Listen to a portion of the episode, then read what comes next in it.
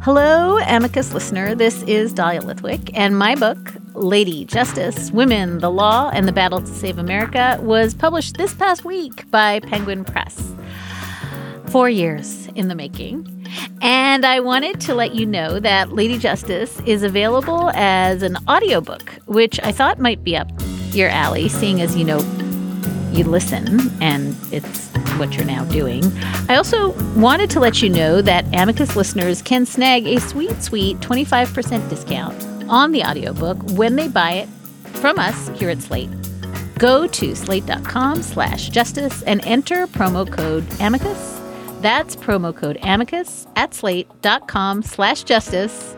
And so now I'm going to play you a preview from the introduction of the audiobook courtesy of Penguin Random House Audio, read by me, Dahlia Lithwick. I sometimes think of the Supreme Court oral arguments in Whole Women's Health v. Hellerstedt on March 2nd, 2016, as the last truly great day for women and the legal system in America. There are, to be sure, many such glorious moments to choose from, both before and after Trump.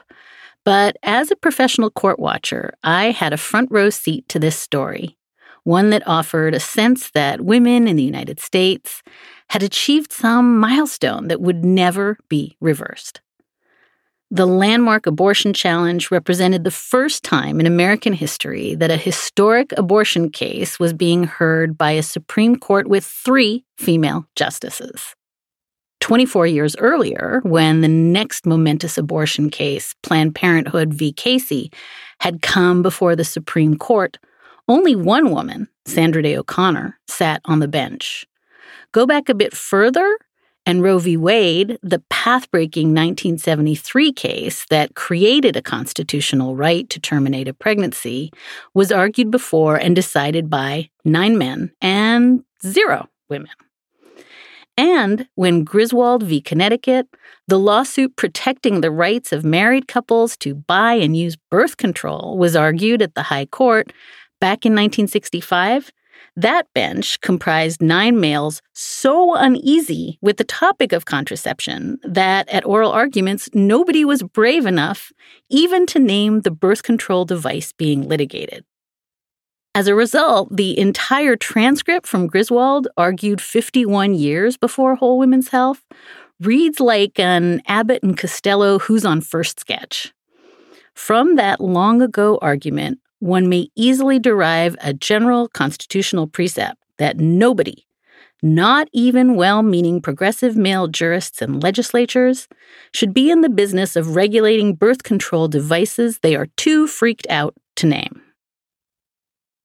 Buried in that story is the truth about how legal decisions involving women, their salaries, their bodies, their educations, custody of their children, and their votes have been framed in American courtrooms until very recently by husbands and fathers with good intentions and staggeringly low information. We lucked out. We got contraception and access to military schools, the right to our own credit cards, and all sorts of equal rights over the years. But it all felt different in 2016 Women now made up 50% of the law school population. They were partners at law firms, members of Congress, judges, professors, and three of them sat with lifetime tenure on the highest court in the land. Generations of women who had played by the rules and changed American institutions and government were poised to be part of a genuinely equal polity. Sure, there were hiccups and setbacks. Although half of America's law students and lawyers were women, women made up only one third of attorneys in private practice, 21% of equity partners, and 12% of managing partners, chairs, or CEOs of law firms. Hmm, weird. Less than 5% of CEOs of Fortune 500 companies were women, and women made up only about 24% of Congress, 18% of governors, 29% of state legislators. So, okay, it wasn't perfect, but it was progressing. Equal pay was around the corner. Better childcare and leave policies were barreling toward us. And as arguments progressed in whole women's health, it seemed distinctly possible that the last days of men telling women what to do with their freedom and their life choices and their family decisions were dawning.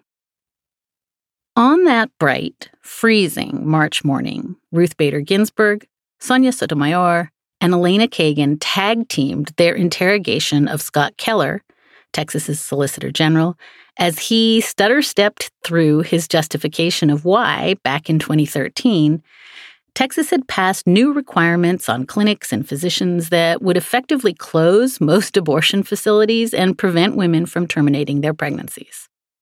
These were onerous regulations. In rural areas with clinics shuttered, women were forced to drive for days to access care. Whole swaths of Texas had no accessible clinics remaining at all.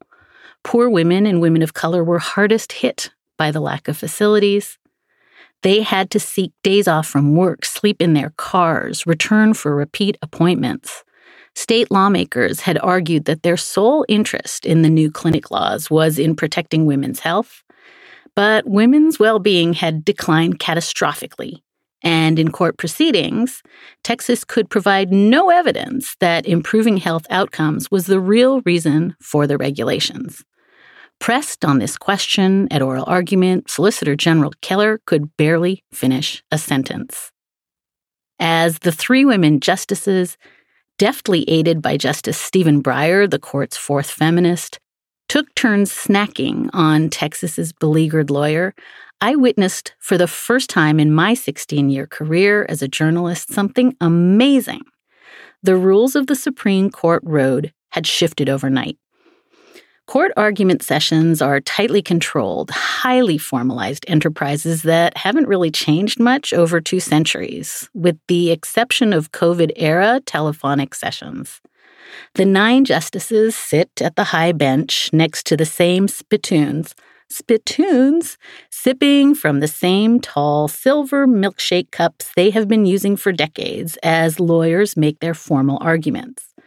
But on that morning in 2016, the three women justices ignored the formal time limits, talking exuberantly over their flummoxed male colleagues. Justice Ruth Bader Ginsburg at one point essentially instructed the Chief Justice to add extra time to the clock for a female reproductive freedom advocate, and he complied. I described that day of three female justices and Justice Breyer going to town on counsel as a quote, four car train of whoop ass, end quote not the usual controlled analysis from the staid justices, but what was exceptional, and at least in retrospect, heartbreaking that morning, was that it afforded America a glimpse of what genuine gender parity or near parity might have meant for future women in powerful American legal institutions. It felt like the end of constitutionally sanctioned mansplaining. It felt in a way like the end of history. That morning felt like nothing so much as an explosion of bottled up judicial girl power that had been two centuries in the making. The 5 to 3 ruling that came down almost four months later upheld a woman's fundamental right to choose to end her pregnancy. That majority opinion, penned by Justice Breyer, asked courts and lawyers to puncture centuries of accumulated lies and stereotypes about fragile, confused women making bad choices in order to consider instead the actual ways in which women live their economic and moral lives. It was a constitutional breakthrough, written by a man who saw women as agents in full. At that moment, the country appeared inches away from leveraging the law to serve women's dignity and equality interests on a massive scale. Back in that spring of 2016, we really thought we could see gender equality from our back porches. And then it was gone. With the death of Justice Ginsburg in September 2020, the seating of three committed anti choice justices by Donald Trump in the years since Whole Women's Health, and the reversal of Roe in June of 2022, that case will now likely stand as a high watermark we may not soon see again in the courts or in women's constitutional progress. It has become, at least for me, a marker of the end of history, but in completely the wrong direction. In a matter of weeks after Whole Women's Health came down, constitutional history began to unravel quickly. That audio was excerpted courtesy of Penguin Random House Audio from Lady Justice by me, Dahlia Lithwick, read by me, Dahlia Lithwick. To buy the audiobook from Slate and get a 25% discount, go to slate.com slash justice and enter promo code amicus for a 25% discount. That's slate.com slash justice, promo code amicus.